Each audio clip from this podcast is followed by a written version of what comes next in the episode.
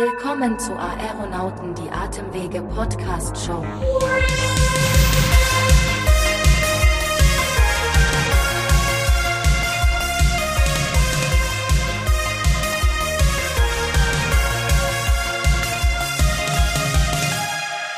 Hallo, liebe Hörerinnen und Hörer, willkommen bei den Aeronauten. Heute weichen wir mal etwas von unserem gewohnten Plan ab. Passend zum Thema, wir starten direkt mit dem Thema der Folge. Das lautet nämlich Psyche versus Ratio. Gewohnheiten eines Patienten durchbrechen. Also raus aus der ungesunden Routine mit Rauchen und zu wenig Bewegung hin zum gesunden Lebensstil und einer besseren Gesundheit. Heute haben wir wieder Herrn Dr. Deseo bei uns zu Gast. Dr. Deseo hat viele Jahre in der Klinik gearbeitet und sammelt nun seit einigen Jahren auch immer im niedergelassenen Bereich reichlich Erfahrung mit Patienten und Patientinnen mit COPD oder Asthma. Da wird es sicher auch einige schwer zu motivierende Patienten geben.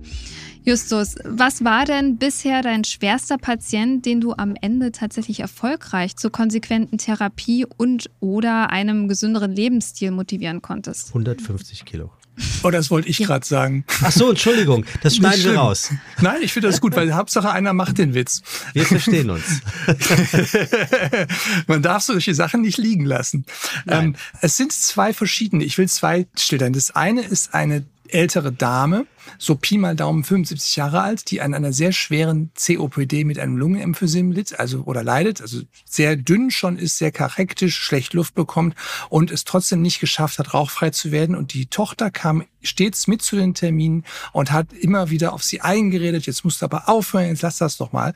Und ähm, Teil meiner Intervention als Arzt war eben auch diesen, diese Spannung daraus zu nehmen und diesen Druck, der da in der Familie herrschte, daraus zu nehmen und auf der einen Seite der Tochter klar zu machen, das ist jetzt nicht immer nur so eine freie Willensentscheidung, ob jemand raucht oder nicht, sondern manchmal ist das eben das, der Kern der Abhängigkeit, dass der gar nicht kann, auch wenn er will. Dass sie also merkt, ich brauche da jetzt nicht immer mehr Druck aufzubauen, das hilft meiner Mutter nicht.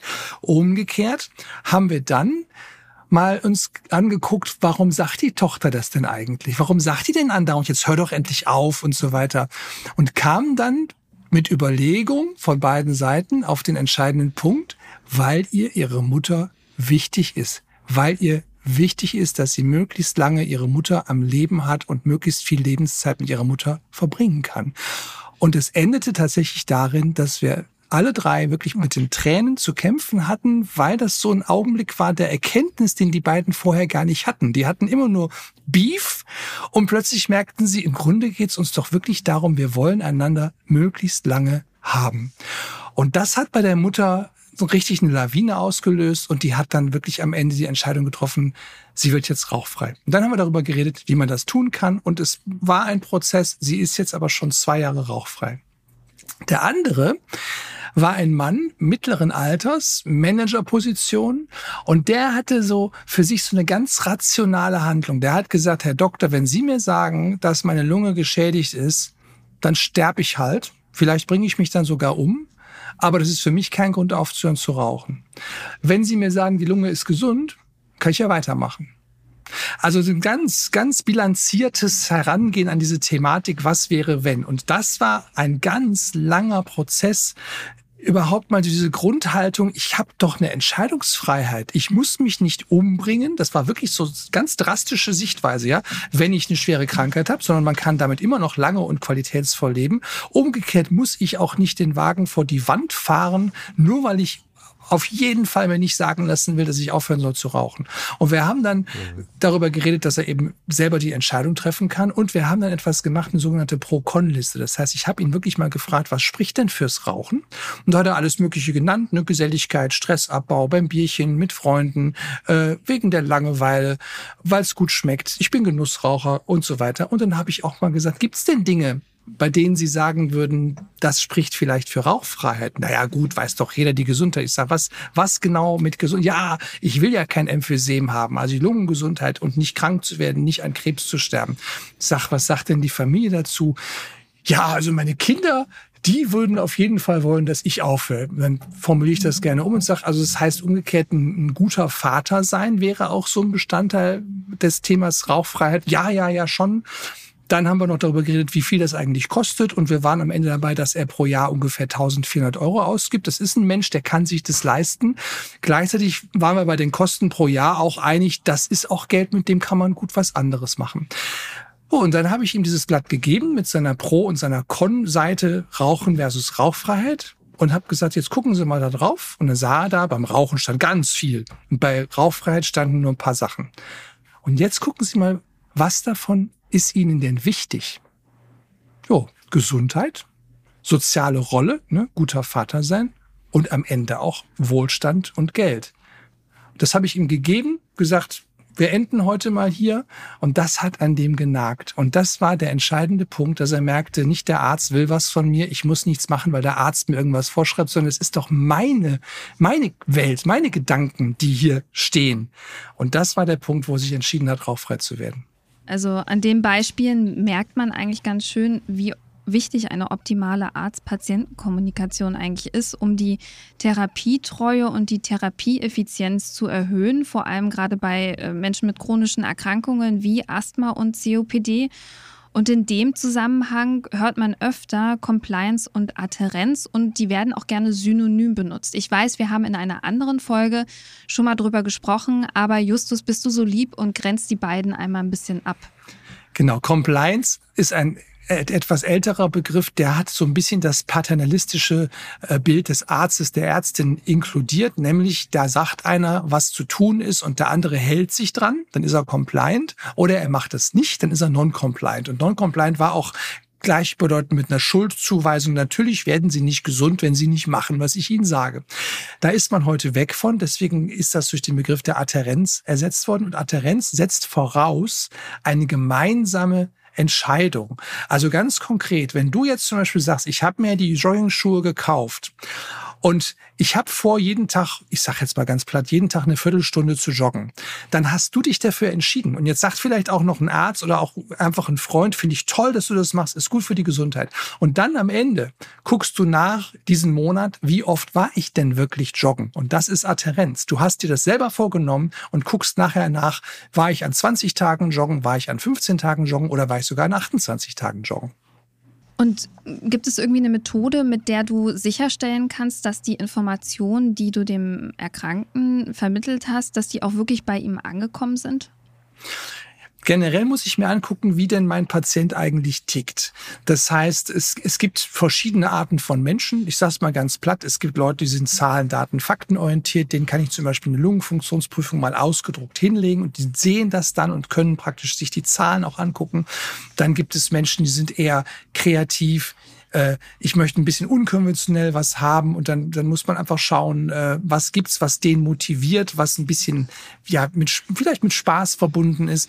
Dann gibt's Leute, die sind sehr stark in Beziehungen, da ist wichtig, was sagt die Familie dazu, wie kommt das im Freundeskreis an. Und es gibt Menschen, die sind so ein bisschen, ich sage mal so Macher, so Manager, die wollen nicht lang fackeln, die wollen wirklich hören, was ist zu tun und machen das. Und das muss man so schon erfüllen, um rauszukriegen, ähm, wie tickt dieser Person, die vor mir sitzt und dann entsprechend auch die Information übertragen. Ich habe das Beispiel mit der Lungenfunktion schon gesagt. Das ist für Leute, die Zahlen, Daten, Fakten orientiert sind, ein sehr guter Kommunikationsweg. Wenn ich ähm, jemandem, der zum Beispiel mehr kreativ unterwegs ist, die Information gibt, dann würde ich vielleicht eher sagen, ihre Lungenfunktion, die ist so, ja, im gelben Bereich, die kriegen wir aber auf dem grünen. Ne, also dann, dann muss man jetzt nicht mit einem, mit einem Zahlenwert arbeiten. Und das versucht man eben hinzukriegen, die Sprache zu treffen, die ankommt. Wir haben ja auch viel über Digitalisierung gesprochen. Hast du denn das Gefühl, dass das auch mit zum Beispiel Videosprechstunde oder anderen Tools überhaupt noch möglich ist, so die ähm, Adherenz von Patienten zu erhalten und überhaupt das so durchzuführen? Ja, die Adherenz ist halt schon so die größte Herausforderung. Ne? Ich kann die besten Medikamente der Welt verschreiben, wenn sie nicht verwendet werden, bringen sie nichts. So simpel ist das. Mhm. Und ähm, ich will jetzt aber auch nicht sagen, jedes Medikament sklavisch einzunehmen ist immer richtig, denn es kann ja durchaus sein, dass jemand sich sogar vor unangenehmen Folgen geschützt hat, weil er, weil er sich nicht genau an das gehalten hat, was wir beide vorher geplant haben. Nur ähm, das möchte ich mit dem besprechen. Und ähm, mein Ziel ist, dass Leute wissen, wenn Sie mit mir Kontakt haben, können Sie offen darüber reden. Und das ist zum Beispiel eine Methode, dass ich Leuten sage, wissen Sie, es gibt immer mal die Situation, dass man sich denkt, Mensch, mir geht's so gut muss ich das eigentlich wirklich immer noch jeden Tag nehmen, das Asthma-Medikament? Sagen Sie mir Bescheid, wenn das so ist, können wir beide gucken. Vielleicht ist das ja sogar so oder es gibt Gründe, es doch weiterzunehmen. Umgekehrt gibt's immer mal die Gedanken, ah, mir geht's so schlecht. Das liegt doch bestimmt auch an den ganzen Medikamenten, die ich nehmen muss. Auch das gibt es. Das können wir nachprüfen. Melden Sie sich, wenn sowas ist, dann schauen wir beide nach und gucken. Das heißt, die kriegen schon mal mit, ach okay, der, der kennt das, dass ich diese Gedanken habe und das ist auch in Ordnung. Und bei dem kann ich mich darüber äh, informieren, habe ich recht, gibt es einen anderen Aspekt, den ich gar nicht gesehen habe. Und wir beide entscheiden dann, ob das Medikament beibehalten wird, ob es vielleicht anders dosiert wird oder ob es gewechselt wird. Und äh, das muss einfach klar sein, dass die Ärztin, der Arzt genau dafür auch der Ansprechpartner ist. Und das muss ich hinkriegen in meinen Gesprächen, dass dieser Eindruck auch entsteht so eine offene Ansprache wäre ja dann auch was, wie du sagst, etwas Angenehmes, dass der Patient oder die Patientin das Gefühl hat, man hat Verständnis für die Situation, man kann nachvollziehen, dass, dass es nicht immer einfach ist, an der Therapietreue festzuhalten. Und ähm, was machst du denn, wenn, wenn jetzt ein Patient tatsächlich so anfängt nachzulassen? Also so, er macht es zwar, aber nicht mehr so, wie er eigentlich sollte ich versuche halt diesen Zustand überhaupt erstmal zu erfassen. Das heißt konkret, wenn ich zum Beispiel sage, nehmen Sie Ihre Medikamente denn regelmäßig, dann kann man sich die Antwort schon selber geben. Wer sagt denn da nein? Ne? Also so eine Frage kommt gar nicht vor, sondern ich hm. wäre zum Beispiel in der Situation und würde sagen, naja, den meisten Menschen, die dieses Präparat nehmen, fällt das nicht leicht, das jeden Tag einzusetzen. Ähm, die lassen das auch mal weg. Wann ist denn das bei Ihnen der Fall? So, und dann heißt das auch, ich kenne das, das darf so sein. Ich frage direkt nach, wann ist das so? Und dann sprechen wir eben sofort über die Situation. Ne, wir reden nicht mehr darüber, bist du brav gewesen, sondern was sind denn deine Gründe, davon abzuweichen? Und dann gibt es ja tatsächlich Gründe, die sind vielleicht nachvollziehbar. Ganz banal gesagt, die Packung war leer, äh, Apotheke hatte geschlossen, da habe ich drei Tage pausieren müssen. Bis hin zu, ich habe große Bedenken gegen dieses Medikament, weil ich glaube, dass ich eine Nebenwirkung habe. Und ähm, wenn man das eben schafft, da ein offenes Gespräch darüber zu führen. Und das passiert eben nicht, wenn ich sage, nehmen Sie das regelmäßig. Ja, Herr Doktor, dann kommt das nicht, das Gespräch. Wenn ich es also schaffe, diese Gesprächsatmosphäre zu erzeugen, dass man sich darüber auch austauscht, was sind denn so die Gedanken rund um diese Therapie, dann kann ich auch bei fast jedem Aspekt einen guten ja, Input geben, einen guten Impuls geben, der die Adherenz wieder aufrecht erhält. Besonders bei COPD ist das Thema Lebensstiländerung ein zentraler Bestandteil der Therapie und ebenso die Patientenschulung mit Atemtraining und der Verzicht auf das Rauchen. Viele COPD-Patienten sind aber jahrelange Raucher. Und ich könnte mir vorstellen, dass es da extrem schwer ist, ähm, ja, da wirklich jetzt noch eine Lebensstiländerung anzustreben. Ist es tatsächlich so, dass, dass sie schwerer zu motivieren sind? Die sind gut zu motivieren, man muss nur wissen, wie. Es hat halt sehr, sehr viel mit der Sprache zu tun, mit der Art, wie ich das Thema angehe. Ich gebe mal zwei andere Beispiele. Wenn ich sage, Sie müssen mehr Sport treiben und Sie müssen sich gesünder ernähren. Oh, da denkt jeder, oh Gott, ja, das, darum gehst du ja zum Arzt, um das zu hören. Mhm. Das heißt, die Begriffe Sport und Ernährung sind auch schon Trigger. Wenn ich darüber spreche, dass es gut ist, aktiv zu sein. Ja, aktiv? Finden Leute, ich, jeder möchte eigentlich aktiv sein. Wer möchte denn passiv sein? Ne? Also ist schon mal eher positiv besetzt und aktiv kann ja alles Mögliche sein. Ich kann auch aktiv an einem Gespräch teilnehmen zum Beispiel. Äh, und es geht ums Essen, nicht um Ernährung. Ja, wenn wir beide uns heute verabreden, dass wir in Hamburg noch schön in eine Pizzeria gehen, dann gehen wir uns da nicht ernähren, sondern dann gehen wir essen. Und das heißt, es ist natürlich schon der der Grundpunkt, ich möchte diese Lebenszieländerung und ich versuche Menschen dazu zu gewinnen, dass sie das auch möchten. Und wenn ich dir zum Beispiel sagen würde, du musst alles ändern in deinem Leben, du isst nur die falschen Sachen und damit kann es ja gar nicht besser werden, naja Gott, dann habe ich dich auch maximal demotiviert. Reden wir aber zum Beispiel über einen kulinarischen Umzug. Stell dir mal vor, du ziehst jetzt aus der Stadt, in der du wohnst, in eine neue Stadt. Ganz aufregend. Ganz viele neue Restaurants, ganz viele neue Erlebnisse. Und ein paar Sachen aus deiner alten Wohnung nimmst du mit. Ne, bei deiner Ernährung gibt es bestimmte Lieblingsprodukte, auf die möchtest du auf keinen Fall verzichten. Die nimmst du mit. Du lernst aber auch ganz viel Neues kennen. Da gibt's Restaurants, da hast du vorher noch nie was, da warst du noch nie essen, die probierst du aus. Und so einen kulinarischen Umzug, mal sich ganz andere Sachen anzugucken und wie schmeckt denn das und mag ich das und dann am Ende zu sagen, in der neuen Stadt fühle ich mich auch gut, da fühle ich mich irgendwann auch zu Hause. Ich habe ein paar liebgewonnene Dinge mitgenommen. Ich habe ganz viel Neues entdeckt. Das kann zum Beispiel ein Weg sein, zu schaffen, dass jemand andere Sachen isst, die seiner Gesundheit förderlich sind, ohne hier solche Begriffe wie Ernährung und äh, gesunde Kost und was weiß ich, dann kommen wahrscheinlich noch so Frischkornbrei-Assoziationen auf, das alles außen vor zu lassen.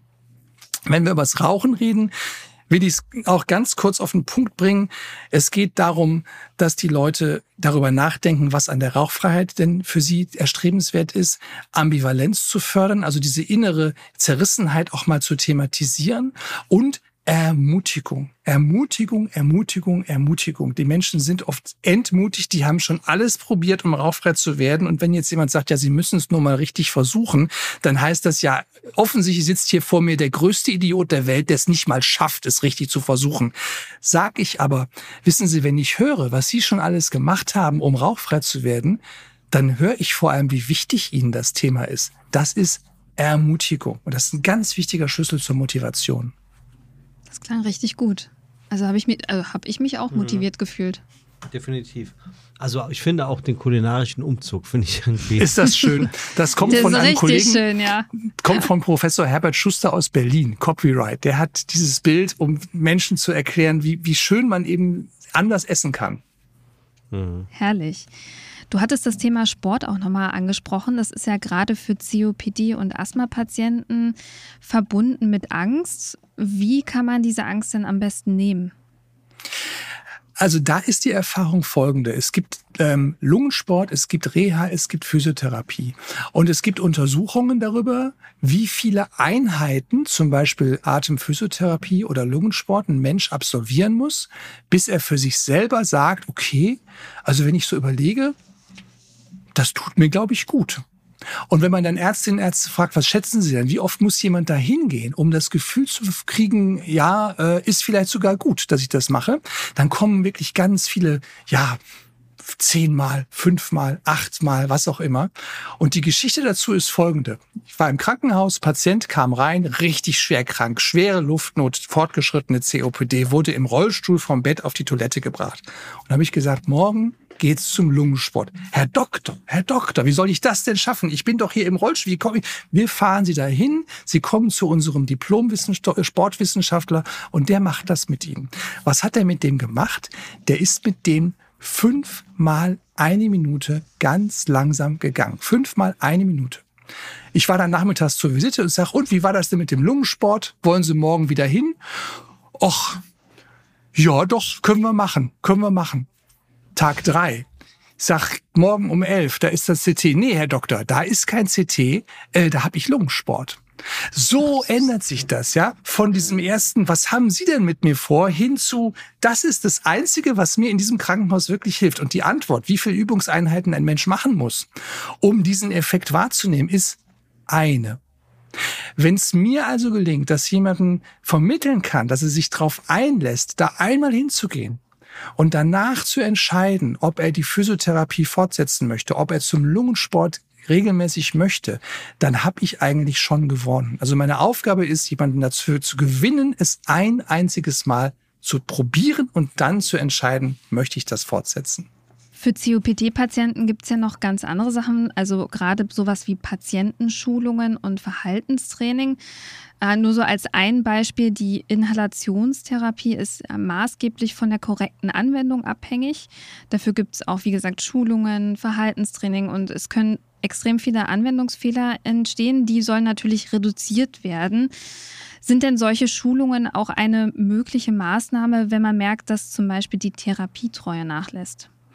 Definitiv. Das ist also ein Grund, warum es in Deutschland die sogenannten Disease Management Programme gibt, DMP abgekürzt. In den, wenn die Krankenkassen ihre Versicherten dazu einladen, dann heißen die auch sowas wie länger, äh, besser leben oder so. Die haben dann etwas anderen Namen. Aber das sind genau Programme, die die Adherenz fördern. Und es ist auch ganz offensichtlich so, wenn jemand versteht, wie die Krankheit, die er hat, eigentlich funktioniert, was das Medikament, das er benutzt, bewirken soll, vor allem was das nützen soll. Also Wirksamkeit an sich ist nicht das Entscheidende, sondern der Nutzen, der sich daraus ergibt.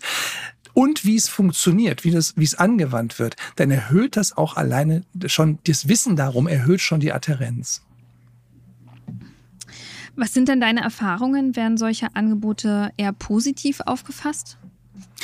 In der Regel ja. Es gibt so zwei grundsätzliche Konzepte bei Menschen. Es gibt die passive und die aktive Krankheitsbewältigung. Und bei den aktiven kann man sagen, die suchen, die suchen Informationen, die googeln selber, die sammeln alles, was sie kriegen können über ihre Erkrankung. Und wissenschaftlich belegt, die leben auch gesünder und länger. Also es ist aktiv, Krankheitsbewältigung ist gut. Nur, das ist nicht jedem gegeben. Es gibt auch die passiven Krankheitsbewältiger. Und auch ein Mensch, der eine passive Krankheitsbewältigung hat, der also lieber sagt, ich will das gar nicht wissen, wie es um mich steht. Ich möchte am liebsten gar nichts damit zu tun haben. Arztbesuche so selten wie möglich, Medikamente einmal am Tag reicht ja wohl. Das darf auch so sein. Ich muss in dem Fall nur rausfinden, ist der denn selber zufrieden mit dieser Haltung? Und wenn man merkt, doch, der ist so, und der findet das auch richtig so, dann darf das so bleiben. Häufig merkt man aber, es ist mehr aus einer Unsicherheit und einer Abwehr heraus entstanden, sich so zu verhalten. Und wenn man dann merkt, da, derjenige ist offen für mehr Informationsangebote, ein bisschen mehr zu verstehen, mit anderen vielleicht zu sprechen, Stichwort Selbsthilfegruppe, einfach mal andere Betroffene kennenzulernen, die das Gleiche haben. Nicht immer nur von Ärzten irgendwelche Predigten hören, sondern Leute, die das schon seit zehn Jahren haben, zu treffen und zu hören, naja, auf das musst du mal achten. Ich habe am Anfang auch den Fehler gemacht, jetzt inzwischen mache ich das anders. Das kann sehr viel bewirken. Siehste, und als hättest du es gewusst, äh, lieber Justus, haben wir heute in unserem ähm, Entertainment-Part äh, ein Spiel, was du eigentlich schon in- und auswendig kennst, weil du warst ja schon ein paar Mal hier. Aber wir haben uns gedacht, wir wandeln das Spiel mit den drei ungewöhnlichen Fragen, also das Quiz, ähm, heute ein bisschen um. Also wir machen es ein bisschen anders. Ähm, normalerweise hast du uns ja immer gesagt, was äh, dir spontan als Antwort auf eine Frage einfällt. Heute läuft es so, dass ich äh, dir drei Situationen schildere, wo etwas Motivationshilfe gefragt ist und du sagst uns dann, was du deinem Patienten deiner Patientin ganz spontan raten würdest? Ja, da bin ich gespannt. Oder? Stichwort kulinarischer Umzug. So, Herrlich. also folgende Situation. Asthma-Patient oder Asthma-Patientin möchte keinen Sport treiben aus Angst, einen Anfall zu erleiden. Was würdest du ihm oder ihr als ersten kleinen Step empfehlen? Das ist gar nicht so selten, dass Menschen diese Sorge haben, denn wenn man das schon mal erlebt hat, dass man sich anstrengt und schlecht Luft bekommt, dann kann einen das schon auch wirklich beunruhigen. Es gibt Olympiasportler, die Goldmedaillen gewinnen und gleichzeitig ein Asthma leiden. Das bedeutet, mit der richtigen Therapie und mit dem richtigen Training ist das Gegenteil der Fall. Je mehr Bewegung, je mehr Aktivität, umso seltener haben die Menschen Luftnot bis hin eben zu olympischem Gold. Wir beide sollten mhm. uns also Gedanken machen, was könnte eine Sportart sein, an der sie wirklich Spaß haben und wie stellen wir sicher, dass sie das auch beschwerdefrei tun können. Jetzt hast du das Gefühl, dass dein COPD-Patient oder deine COPD-Patientin, ähm, ja, sagen wir mal, Anwendungsprobleme mit dem Inhalationssystem hat. Und äh, der Patient, die Patientin streitet das aber natürlich ab, weil das ist ja auch ein bisschen unangenehm. Wie würdest du diese Situation nun äh, am besten oder spielerisch lösen? Habe ich schon mal gemacht. Es war so, eine Patientin sagte mir, ich nehme das schon seit 30 Jahren, was wollen Sie mir denn erzählen? ich kann das perfekt. Sag ich, mhm. das ist super. Ich wollte nämlich sowieso ein Lehrvideo drehen, wie man das macht. Darf ich das dann bei Ihnen machen? Habe ich mein Handy rausgeholt, sagt sie, ja klar, können Sie das machen. Und dann haben wir beide ein Video gedreht. Und dieses Video sorgt regelmäßig für größte Erheiterung, weil da so ziemlich alle Fehler gemacht werden, die man bei einer Inhalation machen kann. Also am Ende sah man den Sprühnebel links und rechts aus den Nasenlöchern rauskommen. Ähm, und dann haben wir beide gesagt, ja gut, das Video kann man jetzt so, so direkt nicht verwenden. Ich würde eine Kleinigkeit noch ändern wollen. Und dann haben wir uns schrittweise der perfekten Inhalationstechnik genähert und haben ein zweites Video gedreht. Und das kann man dann auch zeigen als Nachschulung. Läuft es mit eins plus mit Sternchen, wenn man es genauso macht. Okay, alles klar, verstehe ich. Ist irgendwie tatsächlich sehr charmant. So, äh, die dritte Situation ist die folgende. Die Frau eines Patienten kommt also zu dir, weil sie das Gefühl hat, dass ihr Mann, also er ist COPD-Patient, äh, bei dir weiterhin raucht obwohl er sagt, er hätte aufgehört. Was rätst du dieser Frau, ohne ihre Vertrauensbasis mit äh, deinem Patienten zu gefährden? Das ist tatsächlich zweischneidig, denn du hast, du hast recht, äh, Informationen von Dritten unterliegen ebenso der Schweigepflicht wie Informationen von Betroffenen selber und den damit zu konfrontieren, ist ein Verstoß gegen die Schweigepflicht.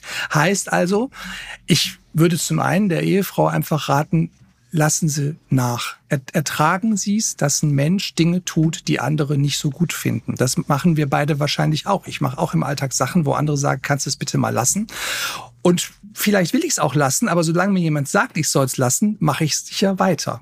Und mhm. das kann sein, dass es Ihrem Mann ähnlich geht. Lassen Sie mal, bauen Sie den Druck an, lassen Sie ihn in Frieden, lassen Sie ihn frei. Und das kann manchmal der entscheidende Punkt sein, wo derjenige für sich selber dann doch sagt, naja, eigentlich ist es ja schon richtig. Und wenn wir darüber reden, naja, er sagt ja, er raucht nicht, aber sie glaubt, er raucht trotzdem, das müssen wir aushalten. So simpel ist das.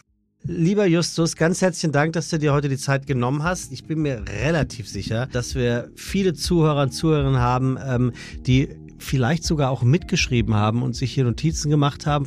Justus, du hast es ja auch wirklich drauf, bildlich darzustellen, wie man mal in so einem Beispielgespräch ähm, angehen kann, wie man am besten die Kommunikation führt. Das ist, glaube ich, fürs Verständnis manchmal schon sehr, sehr gut. Und wir haben definitiv vieles Wichtiges mitgenommen. Compliance und Adherenz sind definitiv nicht das gleiche, keine synonymen Begriffe. Und wenn euch der Podcast gefällt, dann folgt doch Aeronauten, die Atemwege Podcast Show, gerne auf Apple, Spotify und Co., um keine Folge zu verpassen. Und wir freuen uns natürlich auch über Bewertungen wie immer und Kommentare bei Apple Podcast.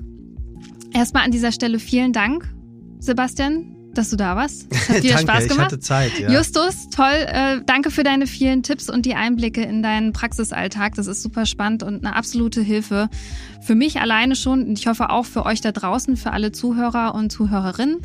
Wir hören uns dann in zwei Wochen wieder, ne? Oder in 14 Tagen. Wie wir so schön sagen.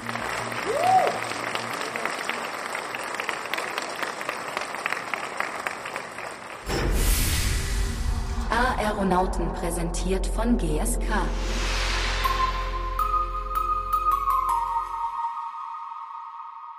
Dieser Podcast wird produziert von Podstars